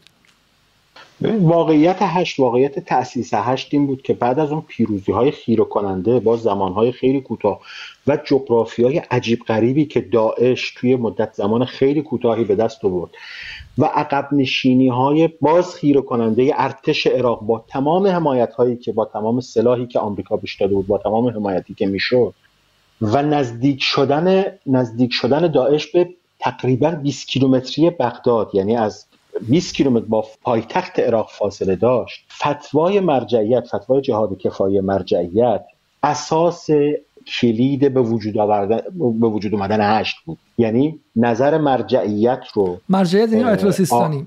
آیت الله سیستانی مرجعیت نجف. هرچند به هر حال یک مراجع چارگانن که عملا همه آیت الله سیستانی رو تقریبا حرفش رو قبول دارن. مرحوم حکیم محمد سعید حکیم مرحوم فیاض مرجعیت فتوایی که داد گروه هایی که تجربه تجربه کار چریکی توی زمان صدام رو داشتن تونستن به سرعت با توجه به استقبالی که از فتوای مرجعیت شد این ثبت ها و این بسیج مردمی رو ساماندهی بکنن. توی این ساماندهی بود که جمهوری اسلامی کمک کرد. یعنی جمهوری اسلامی در ساماندهی یک فتوای عراقی و یک اراده عراقی برای مقابله با داعش کمک کرد. در تأسیس هشت جمهوری اسلامی نقشی نداشت. هشت یک مؤسسه کاملا, کاملا عراقیه. موفقیت فتوا و ساماندهیش و حمایت ایران این یه مقداری نگران کننده شد برای کسایی که می‌دونید توی عراق یک ساحت بازیه برای برخورد با ایران. آقای ترامپ با زبون خودش میگه من نیروهام رو از سوریه آوردم عراق که مراقب ایران باشم و به ایران آسیب بزنم. این واقعیت عراقه. یعنی یک ائتلافی در عراق وجود داره که بخشش امنیتی حتی اقتصادی علیه ایران. این موفقیت رو به موفقیت خیلی کوتاه مدت یعنی از روزی که هشت به وجود اومد تا شکست های داعش شاید چند ماه فاصله بود. و این باعث شد که باعث شد اون تقریبا کسایی که عراق رو ساحتی زمینی برای عمل ضد ایران چه تو حوزه امنیتی چه تو حوزه نظامی می‌دیدن نگران کننده شد. بخش بزرگی از درگیری با هشت چون می‌دونید هشت بعدها قانون پارلمان عراق یعنی پارلمان عراق قانونی تصویب کرد که هشت شعبی یکی از ارکان نیروهای نظامی شد و امروز در عراق هشت شعبی یک مؤسسه امنیتی قانونیه. و زیر نظر نخست همین وزیر خب هشت مثلا سپاه اول انقلاب. هشت خب دو میلیون نفر به فتوای مرجعیت جواب دادن وقتی که آیت الله سیستانی اعلام جهاد کرد. دو میلیون نفر از جوانان فقط هم شیعه نبودن. شیعه سنی و مسیحی حتی به گروه ها و به گردان های مختلف هشت پیوستن. ولی حالا داعش از بین رفته. الان هشت که دو میلیون عضو که نداره که. درسته؟ کدوما باقی موندن به عنوان نیرو دائم؟ جنگ تموم شده بسیجی ها برگشتن خونه. کدوما موندن و الان عضو سپاه شدن و دارن به شکلی دارن حقوق می‌گیرن؟ چون هشت داره حقوق می‌گیره درسته؟ بله ببینید الان 160 هزار نفر چیزی رو که رسما اعلام می‌کنن 160 هزار نفر نیروی قانونی هشت شعبی هستند که فرماندهش یعنی معاون رئیس جمهور و مشرف براشون آقای آقای فیاض فالح الفیاض هست. و اینا به طور قانونی عضوی از مؤسسه نظامی و امنیتی عراق هستند.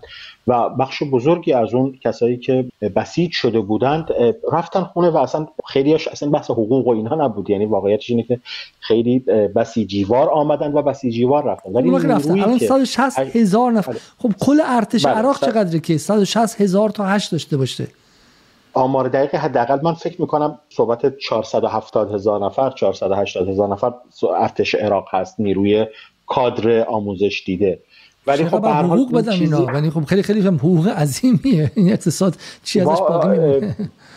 اقتصاد عراق که اصلا داستان دیگری داره. واقعا یک اقتصاد به هر حال رانتی یک اقتصاد عجیب غریبیه. ولی اتفاق هشت واقعیتش اینه که امروز یک ارگان قانونیه. حاج قاسم سلیمانی کمک کرد. مرجعیت فتوا داد. حاج قاسم سلیمانی هم کمک کرد. بسیج کردن همون مردمی که مال عراق بودن. این تا اینجا من با شما موافقم. یعنی حرفایی که حالا مخالفان ایران می‌زنن واقعا بی مبناست تو کلامتون شکر زمین اینکه هشت هشت سنی داریم هشت مسیحی داریم. یعنی بله، بله. متشکل از متشکل از همه عراقی هست اکثریت شیعن بله اکثریت شیعن. بسیار خوب. حالا اینها تونستن که داعش هم از بین ببرن و خیلی هم خوب. حالا جنگ تموم شده داعش هم از بین رفته. ملت عراق موندن با نیروی نظامی موازی. نیروی نظامی موازی که به یک کشور دیگه هم دلبستگی داره. حالا نمیگیم وابستگی دلبستگی. فکر کنین که جنگ ایران و عراق تموم شده. حالا سپاه پاسداران مونده. تو اقتصاد هم می‌خواد وارد شه. حالا فکر کنین سپاه به یک کشور ثالثی هم وصل بود. حالا به یک کشور ثانی هم وصل بود. مثلا به پاکستان وصل بود. چه احساسی می‌کردن؟ عراقی ادعاشون این که آقا جنگ تموم شد هشت بعد منحل شه. خب چرا هشت بعد ادامه پیدا کنه؟ چرا بعد 160 هزار نانخوری که اگر روز مبادا اتفاق بیفته اینها سیاست های ایران رو دنبال خواهند کرد. چرا اینها باید باشن؟ الان یک از دعوا از سال فقط 2016 2018 2017 18 تو انتخابات ها این بوده که هشت باید یا کوچک بشه یا باید مستقل یا باید بره زیر نظر حالا به شکلی دولت و غیره. درست میگم؟ یک از دعوا اینه الان تو عراق. نه دعوا سر دعوا سر فسایل مقاومته. یعنی دعوا حتی آقای مقتداست وقتی خیلی مبهم صحبت می‌کنه و ازش سوال می‌کنن مرتب میگه من منظورم هشت نیست. منظورم ارگانهای مقاومتی هست که یا نصف طولت و هشت و شعبی هستن. یعنی هم میگن ما ولایی هستیم هم میگن ما به قول معروف وابسته به دولت هستیم. یا اینکه نه کاملا حسابشون از دولت عراق جدا می‌کنن که به هر حال اونا هم می‌دونید خود فرماندهان یعنی هشت یعنی هشت حال تقدسی دورش هست که حمله بهش آسون نیستش. پس من اینجوری می‌فهمم. ببینید واقعیت اینه که محبوبیت خودش رو داره توی مجتمع عراق محبوبیت خودش رو داره. ولی فرماندهان هشت و اتفاقا شاید حتی بعضی از فرماندهان حالا برکنار شدن توی ارتش عراق. اینا می‌گفتن که به هر حال تا زمانی که قضیه تروریسم به صورت کامل محل و فصل نشه هر زمانی امکان حادثه ای مثل فروپاشی عراق روبروی داعش روبروی یک سیستم تروریستی هم به وجود بیاد. هشت با توجه به تجاربی که توی این جنگ به وجود آورده و برنده میدان بوده نیروی ضربتی هست که زدودنش حذفش ریسک بزرگی برای عراق داره و این این منطق رو پیگیری می‌کنن که اتفاقا نسبت به خود هشت تقریبا این منطق طرفدار هم داره. یعنی خیلی کسی با هشتی که تحت نظر دولت و تحت نظر تحت فرماندهی فرمانده کل قوا یا همون نخست وزیر عراق باشه مشکلی نداره. بحث بر سر گروه هایی هستن که اینا به هر حال یه مقداری آزادانه تر رفتار خود سرتر هستن. برن سوریه. می‌تونن برن سوریه و ادامه بدین؟ ببخشید. بله مثل گردان های اول فاز مثل کتاب حزب الله اینا یه مقداری آزادانه تر رفتار می‌کنن و از این ذهنیت در موردشون هست که احتمال اینکه فرمانبری از دولت نبرند زیاد خب بسیار خوب. حالا سوال این که نیروهایی که الان اصل هشت رو شکل میدن کدوم هستن؟ آیا همشون حالا ما میگیم مرتب به ایران. به قول عراقی آیا همشون ولایی هن؟ یعنی من برای مخاطب توضیح بدم که از نگاه عراقی چیه؟ نگاه عراقی اینه که هشت بخشش ولاییه. یعنی خودش رو سرباز مستقیم آقای خامنه ای در تهران می‌دونه. درسته؟ و این تعارض منافع است دیگه. یعنی اگر شما در ایران یک نیروی سیاسی داشته باشی که بگه من مثلا سرباز پاپ در روم هستم درسته؟ و هر چیشون دستور بده شما احساس می‌کنید که این تداخل داره با اون چیزی که بهش میگن در فلسفه سیاسی سوورینیتی یا حکمرانی ملی حاکمیت ملی. هشت چه بخشایی داره و کدوم هاشون ولایی هم کدوم هاشون نیستن. حالا واقعیتش اینه که حالا بغیر از اون کسایی که واقعا بسیجی اومدن و ثبت نام کردن و امروز جزوی از هشتن ولی اون مغز تصمیم گیری و اون چارچوب اصلی رو بدری ها تشکیل میدن یعنی آقای هادی الامری شهید مهدی ابو مهدی مهندس و کسایی که حالا مثل ابو فدک که به جای آقای. آقای المحمداوی که به جای آقای شهید ابو مهدی اومده بخش اصلی رو یعنی مغز متفکر اون قدیمی ها هستن اون قدما هستن. که خب واقعیتش اینه که حداقل در حرف اینا مرتب میگن. میگن ما یارو تابع دولت عراق هستیم تابع فرمانده کل قوا هستیم نخست وزیر هستیم. اون مسئله یک مسئله فقهیه که به هر حال من حداقل متخصصش نیستم. مدام گروه های ولایی میگن ما مرجعیت تقلیدمون در ایرانه و الا ولامون در عراق یعنی اون در دفاع. میگن مرجع تقلیدمون در ایران بحث مذهبیمون در ایران و الا ما ولامون و پایبندیمون به کشور و دولت عراق. حالا حداقل در حرف اون در دفاع از میارم این جمله که خب از یک از مخاطبان کامنتی که کامنتی که از یکی از مخاطبان محمد سلامتی روی صفحه آوردن میگه یکی از رؤسای کتاب حزب الله در مستند بی بی سی میگه ما دستور ما از آقای خامنه ای می‌گیریم. در مستندی که تلویزیون افق هم چند سال پیش پخش کرد خود ابو مهدی جمله ازش بود که بعدا انگار از اون مستندم گفتن که پاکشه. و اون این بود که من خودم رو سرباز کوچک آیت الله خامنه ای می‌دونم. و این همون که گفتم یعنی از منظر یک عراقی معمولی سنی سکولار بزرگ شده ای که اصلا دلم شیعه نداره این خب من می‌خوام فقط مخاطب بفهمه آیا به نظر شما این یکی از دلایل افزایش احساس ایران ستیزانه نیستش؟ به واقعیتش اینه که ما اشتباهاتی در عراق چه جمهور یعنی ما ایرانی ها جمهوری اسلامی به عنوان نظام مستقر و متحدین و جمهوری اسلامی اشتباهاتی رو در عراق داشتن. تو حوزه رسانه تو بخش ببینید ظرفیت ها و توانی رو که ما در عراق به عنوان کشوری که من گفتم اول برنامه 1450 کیلومتر مرز با فاصله دو کیلومتر و سه کیلومتر خانوادگی واقعا یا اون آمیختگی های تاریخی که ما تو حوزه مذهبی تو حوزه فرهنگی تو ما متاسفانه اصرارمون خیلی مسررانه روی دو بخش مقاومت و مذهب یا همون اشتراک مذهبیمون که شیعه هست گذاشتیم. بخشای دیگه رو رها کردیم. مخفول مونده. ما تا بخشی از بعد از فروپاشی عراق صدام حسین تا شاید ده سال دوازده سال نتیجه گرفتیم از این نگاهمون و یارگیری های خیلی خوبی کردیم با, با این نگاهمون. ولی امروز جامعه در عراق بالغ شده که نه صدام حسین یادشه نه وحشیگری حزب بس یادشه نه حتی اشغال آمریکا یادشه.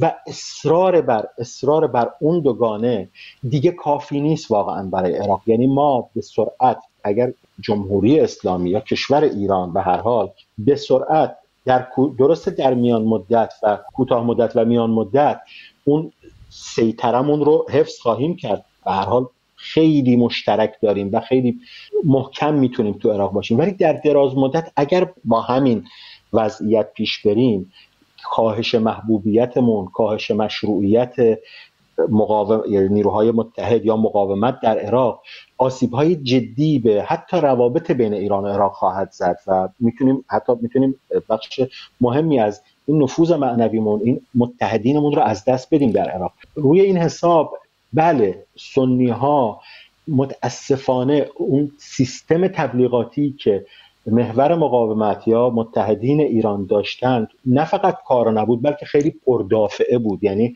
این که مرتب به یه سنی به یه آدم عرب اهل سنت در غرب کشور حرف که می‌زنه بهش میگی من باعث شدم ناموس تو نجات بدم یا من خیلی برخورنده است براشون و خیلی دافع ایجاد کرد. در صورتی که به هر حال خودشون هم تو این آزادسازی نقش اساسی رو داشتن. یعنی جزوی از هشت شعبی بودن و جزوی از نیروهای مقاومتی بودن که علیه داعش برخواست و جنگید و پیروز شد. ولی اینکه توی سیستم تبلیغات مرتب این رو سرکوفت بکنی چماقی بکنی سرش که من نجاتت دادم من زمین تو نجات دادم من باعث شدم فرار نکنی مهاجرت نکنی خیلی آسیب زد به اون پیروزی های بسیار های بزرگی که روبروی داعش و شکست داعش به وجود به وجود اومد. بسیار پس شما هم من موافق. حالا الان فقط سنی ها نیستن. تو خود بدن شیعه هم ببینید ما وقتی میگیم شیعه 60 درصد همه شیعه ها که ولایی نیستن که. شیعه ها خیلی تعداد زیادشون مرجع اصلی عراقی آقای قریشی. آیت الله سیستانی آیت الله خب در ایران اگر حتی اگر حاج قاسم سلیمانی نبود از نماز جمعه ها کم مونده بود که به آیت الله سیستانی هم حمله و توهین شه. شما می‌دونید که آیت الله جنتی جز اولین حمله کنندگان با آیت الله سیستانی بود چون آیت الله سیستانی خطش خط مردم عراق بود و می‌گفت من مطیع و مستمر ایران نیستم که از نماز جمعه تهران حمله شد که حاج قاسم سلیمانی گفت این خیلی کار بی تدبیریه و متوقف شد. شما همین الان همین الان در بین بشه که اون بدنه سخت حالا دیگه خیلی ولایی اگر بگردید به آیت الله سیستانی هم خیلی مؤدبانه نگاه نمی‌کنن. با کوچکترین نگاه متفاوتش توقع دارن که مطیع تهران و قم باشه. شما میاد در مورد بقیه همین همین حالا من گفتم همین مقتدا صدر. خب مقتدا صدر گفته میشه اگر نوکر بن سلمانه و نوکر آمریکاست. من سوال خیلی صریح می‌پرسم شما. چهار دقیقه بیشتر به پایان گفتگو نیست. آیا به نظر شما مختصر نوکر بن سلمان و نوکر آمریکاست؟ نه نه اینطوری نیست. واقعیتش اینه که اینطوری نیست. آقای سید مقتدا صدر یک توانی داره که به هر حال خیلی گسر رو ایجاد می‌کنه و روی ها بازی می‌کنه. چه توی جامعه عراق چه بین بازیگرانی که در عراق بازیگران منطقه‌ای و جهانی که در عراق هستند این یکی از کارهایی که انجام میده. شاید ما خوشمون نیاد یا ما فکر بکنیم که علیه ماست. ولی واقعیت اینه که می‌تونه یارگیری بکنه می‌تونه خودش رو خیلی سریع از یک حالتی به حالت دیگه سویچ بکنه. و این توانایی رو داره به کار راه راه تعامل با سید مقتدا اصلا درگیر شدن یا دنبال حذفش بودن نیست کما اینکه من مطمئنم توی به هر حال بدنه ای که ما توی عراق نفوذ داریم سپاه و قدس باشه مطمئنم این همین نگرش رو دارن و همین کارو دارن می‌کنن.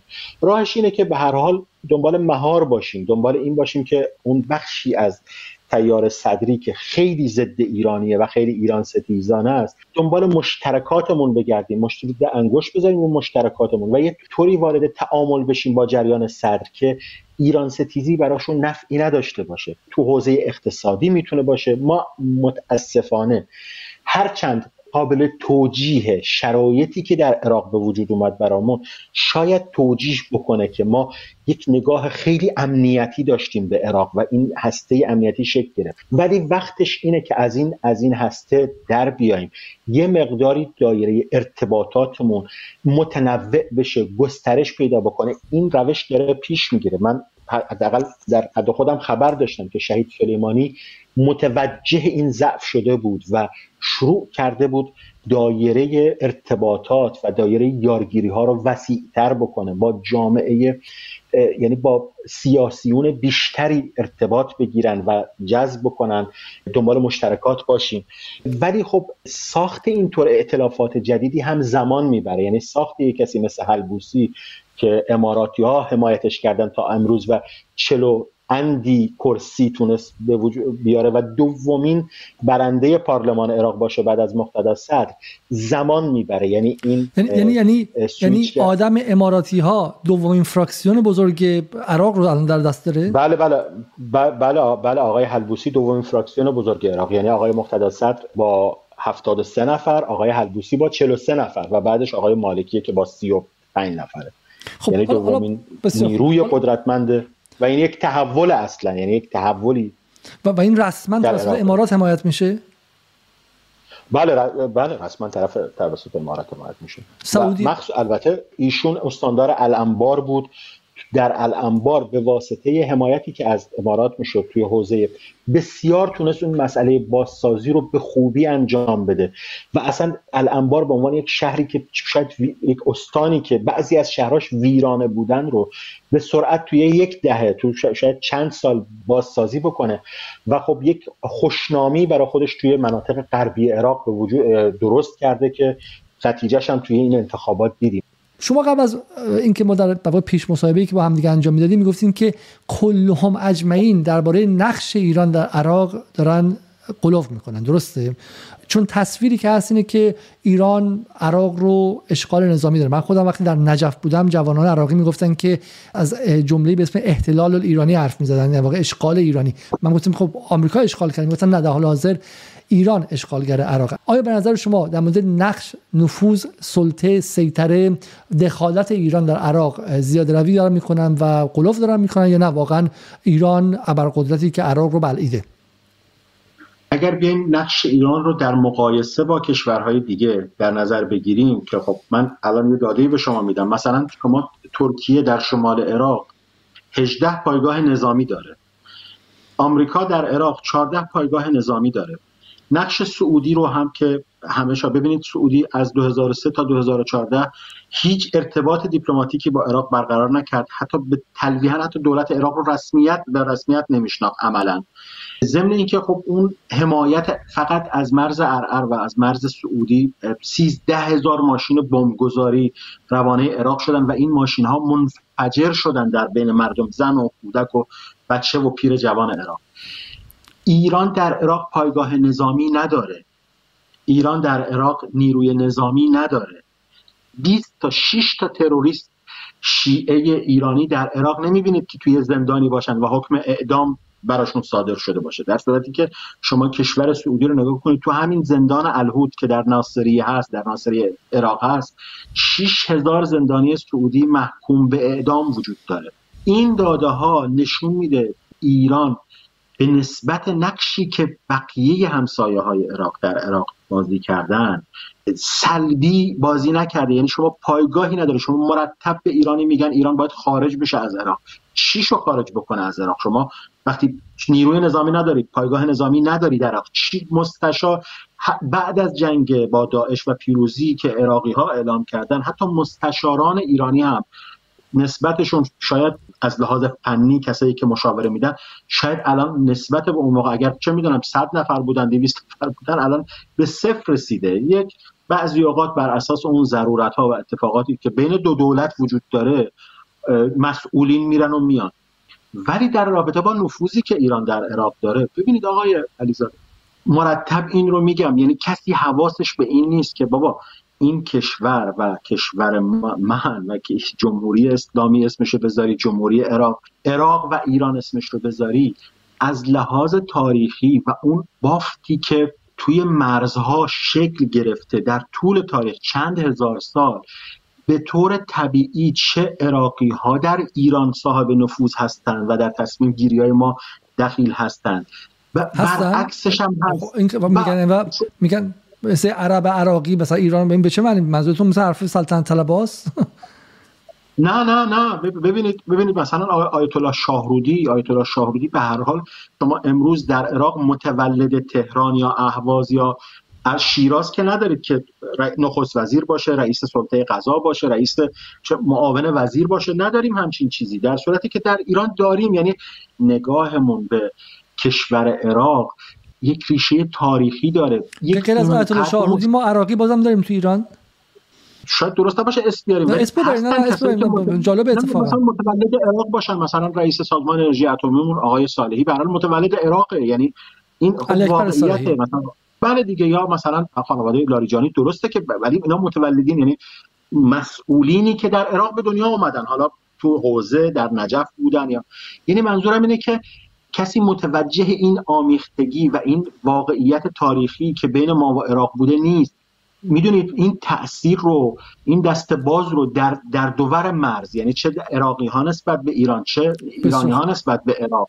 تاریخ و جغرافیا و اون تنیدگی فرهنگی و ادبیاتمون توی مناطق عرب نشین ادبیاتمون تو مناطق کردنشین حوزه نوروز. اینا واقعیت اجتماعی ما و عراقی ها هستن. یعنی نمیشه هم ایران آخه مثلا شما چه حوزه مشترکی بین کردهای عراق و مثلا سعودی ها می‌بینید؟ یا مثلا چه می‌دونم با اردنی ها می‌بینید قطعا با ما خیلی تاریخا نمی‌دونم. همین الان توی کردستان عراق گرایششون از لحاظ فرهنگی و هویتی خب خیلی به ما نزدیکه. این واقعیت یعنی چیزی نیست که جمهوری اسلامی به وجودش آورده باشه یا ارزم به حضورتون طرفداران جمهوری اسلامی یا محور مقاومت به وجودش آورده باشه. این یک واقعیتیه. به همین میزان با این اشتراک ها باعث میشه شما یارگیری توی عراق خیلی راحت تر باشه. برعکسش هم صادقه.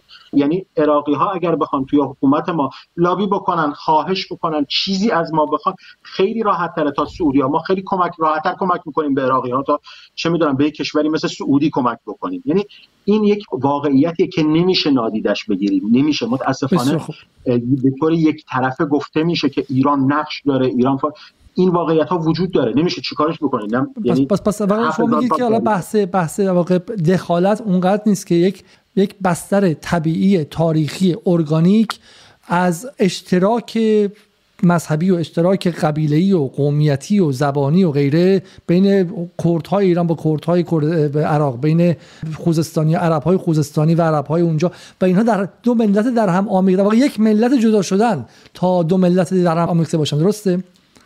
بله آقای علیزاده ببین شعری که شعر عربی که تو خوزستان تو اهواز تو شادگان تو نمی‌دونم گفته میشه نیم ساعت بعد تو بصره تو ناصریه تو اماره گفته میشه این واقعیت تاریخ ما یعنی اثر هنری که به وجود میاد به سرعت یا برعکسش. یعنی توی کردستان توی ایلام یعنی در طول این مرز ما این اشتراکات باعث شده دست ما و دست عراقی ها بین همدیگه در مناسبات سیاسی حتی زبون همدیگه رو تو حوزه اقتصادی می‌فهمیم. یعنی اصلا خیلی طبیعیه و کسی که می‌خواد منکرش بشه به نظر من کار عجیب غریبی داره می‌کنه. بسیار عالی. خیلی خیلی ممنون آقای قریشی. جدال رو به روی همه کسانی که می‌خواهند مانع این بشن که ایران تخریب شه ایران ویران شه و با دخالت خارجی ساخت دولت ملت دولت ایرانی یک بار دیگه منقطع بشه. باز به روی همه کسانی که می‌خوان با دست خالی کنشگری کنن و اصلاح های کوچک انجام بدن و ایرانی بهتر بسازن. برای همین ما به کمک شما در همه اشکال نیاز داریم. به جدال تیوی gmail.com بنویسید و و ایده های خودتون رو با ما در میان بگذارید.